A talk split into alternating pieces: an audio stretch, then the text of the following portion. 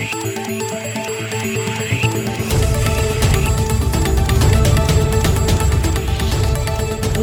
et bienvenue à cette nouvelle édition de Santé, Sciences et Développement, le magazine scientifique de SciDev.net en partenariat avec euh, votre radio.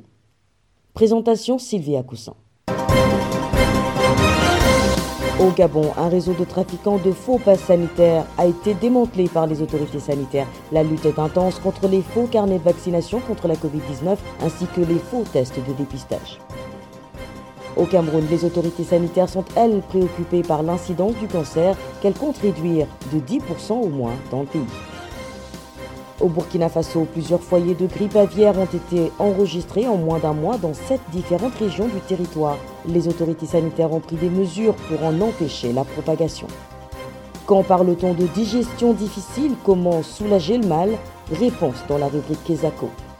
Et puis l'agenda scientifique, ce sera comme d'habitude en fin de magazine.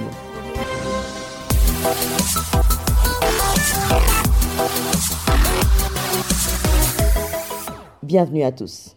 Au Gabon, les autorités sanitaires ont engagé une lutte contre les fabricants et détenteurs de faux passes sanitaires, ce qui a mené entre 2020 et 2021 au démantèlement d'un important trafic de carnets de vaccination contre la Covid-19 et de tests de dépistage. À Libreville, la correspondance de Sandrine Gagne. Ces faussaires offrent la possibilité aux populations d'acquérir des faux carnets de vaccination ou encore de faux tests Covid sans suivre la voie légale. Ces réseaux ont été découverts par la brigade mise du comité de pilotage du plan de veille et de riposte contre l'épidémie à coronavirus, en abrégé COPIL, lors des contrôles effectués sur le terrain. Madame Marie-Pascale Niengue, responsable de la brigade mise du COPIL, explique. Le réseau de démantèlement de ces documents a pris beaucoup d'ampleur. Y a plusieurs tentacules. Donc nous y travaillons pour faire stopper cela parce que nous ne pouvons pas dire avec exactitude dans quel site on peut se procurer un faux document. Alors pour l'année 2020, nous avons pu démanteler 2038 faux documents.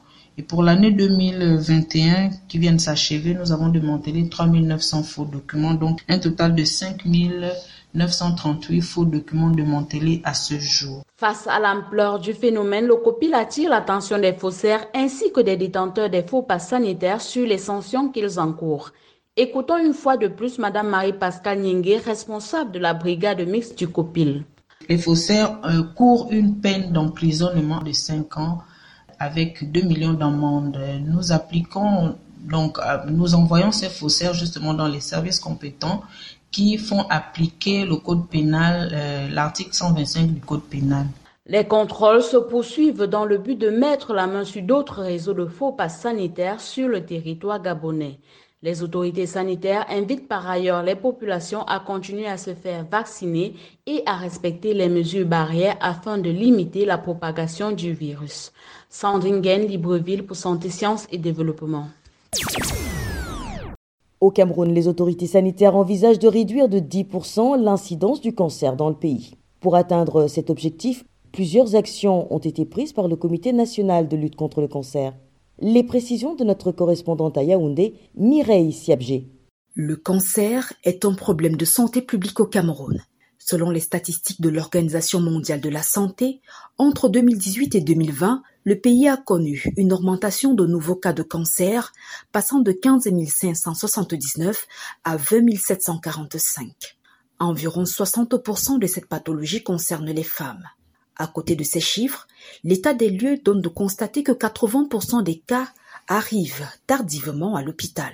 Le professeur Paul Dom est le président du comité national de lutte contre le cancer au Cameroun. Quand vous interrogez les gens qui arrivent à l'hôpital tardivement, ils vous diront qu'ils ont fait, ils sont partis dans les églises, ils ont fait des traitements traditionnels, ils ont fait plusieurs choses avant d'arriver voir un spécialiste qui peut s'occuper de son cancer. Comme dans la plupart des pays en voie de développement, la prise en charge du cancer au Cameroun rencontre de nombreuses difficultés. Afin de corriger les gaps et d'intensifier la lutte contre le cancer, un plan stratégique a été élaboré avec les expertises pluridisciplinaires nationales et internationales. En 2022, l'objectif visé est de réduire de 10% au moins la morbidité et la mortalité dues au cancer au Cameroun. Le professeur Paul présente les axes prioritaires de ce programme. Il y a un ensemble de mesures que nous appelons des mesures préventives pour diminuer l'incidence du cancer. Qu'est-ce que nous faisons? Nous créons des centres de dépistage permanents et de diagnostic précoce de cancer. Nous avons certains traitements préventifs. Quand je prends la vaccination contre le HPV, ça réduit quand même l'incidence du cancer du corps de l'utérus. Ensuite, nous faisons des dépistages de masse. D'autres régions bénéficient déjà de notre action et c'est ça qui va contribuer à baisser l'incidence du cancer. Il s'agira aussi d'améliorer le confort de vie des patients affectés et de renforcer le plaidoyer pour la mobilisation de toutes les parties prenantes et des ressources pour une prise en charge adéquate des cancers au Cameroun. Mireille Siabji, Yaoundé, pour Santé, Sciences et Développement. Au Burkina Faso, c'est la grippe aviaire qui sévit. Moins d'un mois après son apparition, le pays a enregistré de nombreux foyers de mortalité de volailles, des foyers confirmés et répartis dans sept régions du territoire national. Des mesures ont d'ores et déjà été prises par les autorités sanitaires afin de lutter contre la propagation de ce virus. Les explications d'Abdelaziz Nabaloum à Ouagadougou. À la date du 7 janvier 2022, 42 foyers confirmés de mortalité de volailles causés par le virus de type influenza de la souche H5N1 ont été recensés par les services techniques du ministère de l'élevage. En moins d'un mois de sa réapparition au Burkina Faso, le virus a occasionné une perte d'environ 500 000 têtes de volailles et une perte économique estimée à 4,5 milliards de francs CFA. Pour contrer l'épidémie, un plan de riposte contre cette maladie a été adopté par le gouvernement. Moussa Kabore, ministre des Ressources animales. Nous allons procéder au recensement de la volaille, à l'abattage, à l'incinération et à l'enfouissement des volailles et d'autres oiseaux morts. La surveillance des sites de rassemblement des oiseaux sauvages et la capture d'oiseaux malades ou blessés à des fins de prélèvement biologique pour des analyses de laboratoire. En outre, il est organisé des visites sanitaires et le recensement de la volaille sensible dans la zone de protection autour des foyers le gouvernement a décidé de maintenir la veille dans l'optique d'éviter la propagation de la maladie au sein de la faune et sa transmission à l'homme.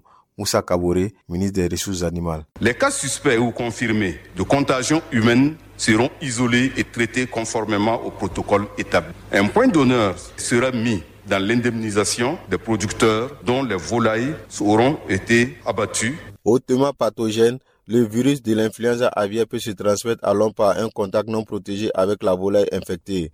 Le gouvernement invite alors la population au strict respect des normes d'hygiène pour éviter la maladie et surtout à une franche collaboration avec les services techniques compétents, notamment par la déclaration de toute mortalité suspecte des volailles. Abdel Aziz Nabaloum, Ouagadougou pour Santé, Sciences et Développement.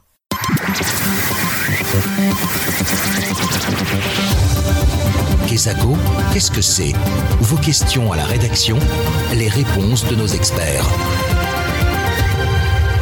La question de cette semaine nous est posée par une auditrice de la RDC. Écoutons-la.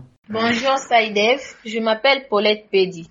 Je suis élève à l'école Massamba de Kinshasa. Ma question est la suivante. Quand parle-t-on de la digestion difficile?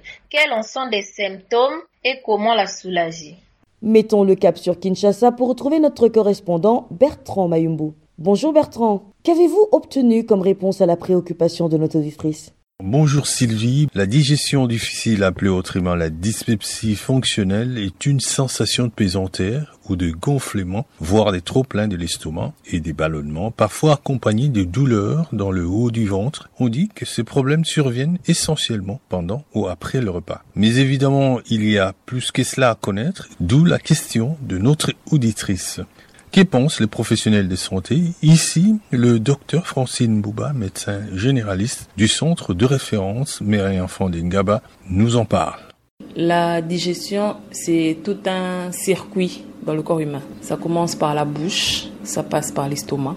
C'est-à-dire dans la bouche, la personne mange, elle mastique, ça se mélange avec la salive et ça passe, elle avale, ça passe dans l'estomac. L'estomac avec son contenu, avec les enzymes et les acides qu'il rencontre, continue le trajet du bol alimentaire. Et de là, quand l'estomac termine son travail, le bol passe vers euh, le grêle. Au niveau du grêle, avec toutes les bactéries qu'il va trouver dedans, il continue son trajet pour finir sa course dans le côlon. Et là, il y a la défécation. Maintenant, quand il y a un problème dans le circuit, c'est là qu'on parle de digestion difficile. lorsqu'il y a un changement dans notre aliment, la digestion est souvent perturbée, comme je viens de le dire. Des repas copieux que d'habitude, c'est-à-dire qu'on mange de manière un peu exagérée, qu'on fait un trop plein. Et puis on ajoute des boissons alcoolisées, ça peut entraîner une digestion difficile. Et généralement, naturellement, la nature a fait que pour les soulager, il y a des renvois ou des rots qui essaient de soulager le malade en ce moment-là. C'est un petit soulagement qui peut donner aux patients l'impression que tout, tout va bien. Les signes peuvent toujours reprendre à tout moment. En dehors des problèmes alimentaires, on a certaines maladies qui peuvent entraîner aussi mauvaise digestion, comme les maladies du système digestif, de la vésicule biliaire, parce que la vésicule biliaire contribue en grande partie sur la digestion, sur le trajet du bol alimentaire avec la sécrétion de la bile. Et puis on a certaines tumeurs gastro-intestinales ou bien du foie. Les tumeurs, ce sont des grosses masses c'est-à-dire quand la masse se localise au niveau de l'estomac, du grêle et consorts, ça prend du volume et ça diminue le calibre du passage du bol alimentaire.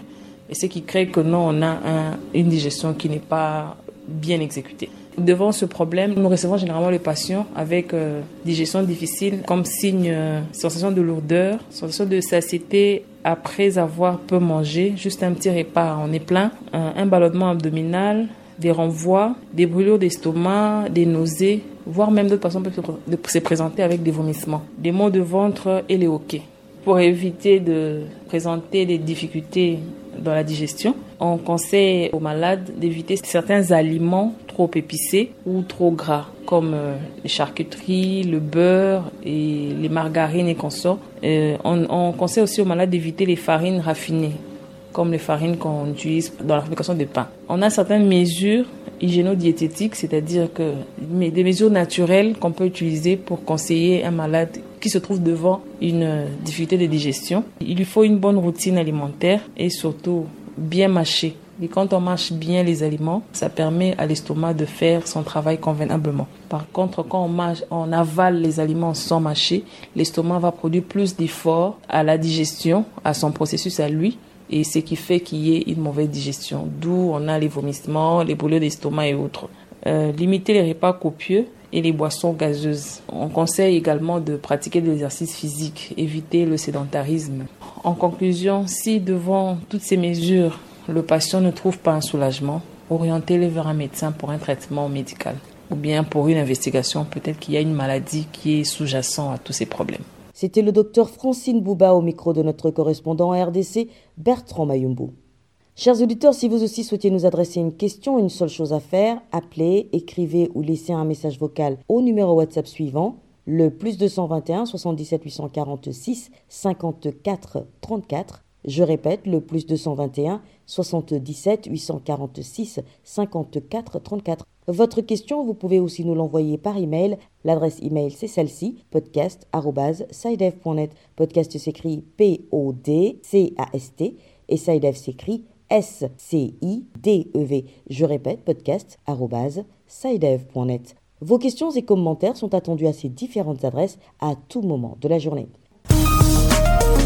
L'agenda. C'est l'heure de feuilleter l'agenda scientifique de la semaine avec Bilal Taïrou.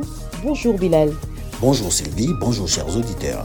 C'est un plaisir de vous retrouver pour notre rendez-vous hebdomadaire. Alors quels sont les événements scientifiques à l'agenda cette semaine? À inscrire donc à l'agenda cette semaine. Tout d'abord, la 150e session du Conseil exécutif de l'OMS qui se tiendra du 24 au 29 janvier 2022. Le public est invité à suivre les sessions en direct et en ligne. Précisons que la principale réunion du Conseil, qui se tient en janvier, décide de l'ordre du jour de l'Assemblée mondiale de la santé et adopte les résolutions qui lui seront soumises.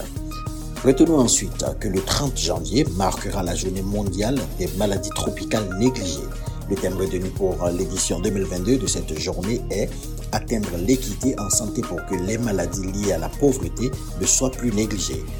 Enfin, pour clore l'agenda cette semaine, retenons également la sixième édition des journées scientifiques Immunité et Cancer. Le congrès qui se tiendra sous forme virtuelle aura lieu les 25 et 26 janvier 2022 avec pour objectif de rassembler les spécialistes de l'oncologie de par le monde pour échanger sur les questions relatives à la lutte contre toutes les formes de cancer. Voilà, ce sera tout pour cette semaine, Sylvie. Merci Bilal. Mesdames et messieurs, cette édition de Santé, Sciences et Développement s'achève ainsi et je vous remercie de l'avoir suivi. Rendez-vous la semaine prochaine pour une nouvelle émission, même heure, même fréquence. D'ici là, portez-vous bien. Cette émission est disponible en podcast sur le site sidev.net/fr. Cette émission a été réalisée sur financement du CRDI, le Centre de recherche pour le développement international, un organisme public canadien. Le CRDI investit dans le savoir, l'innovation et les solutions afin d'améliorer les conditions de vie dans les pays en développement.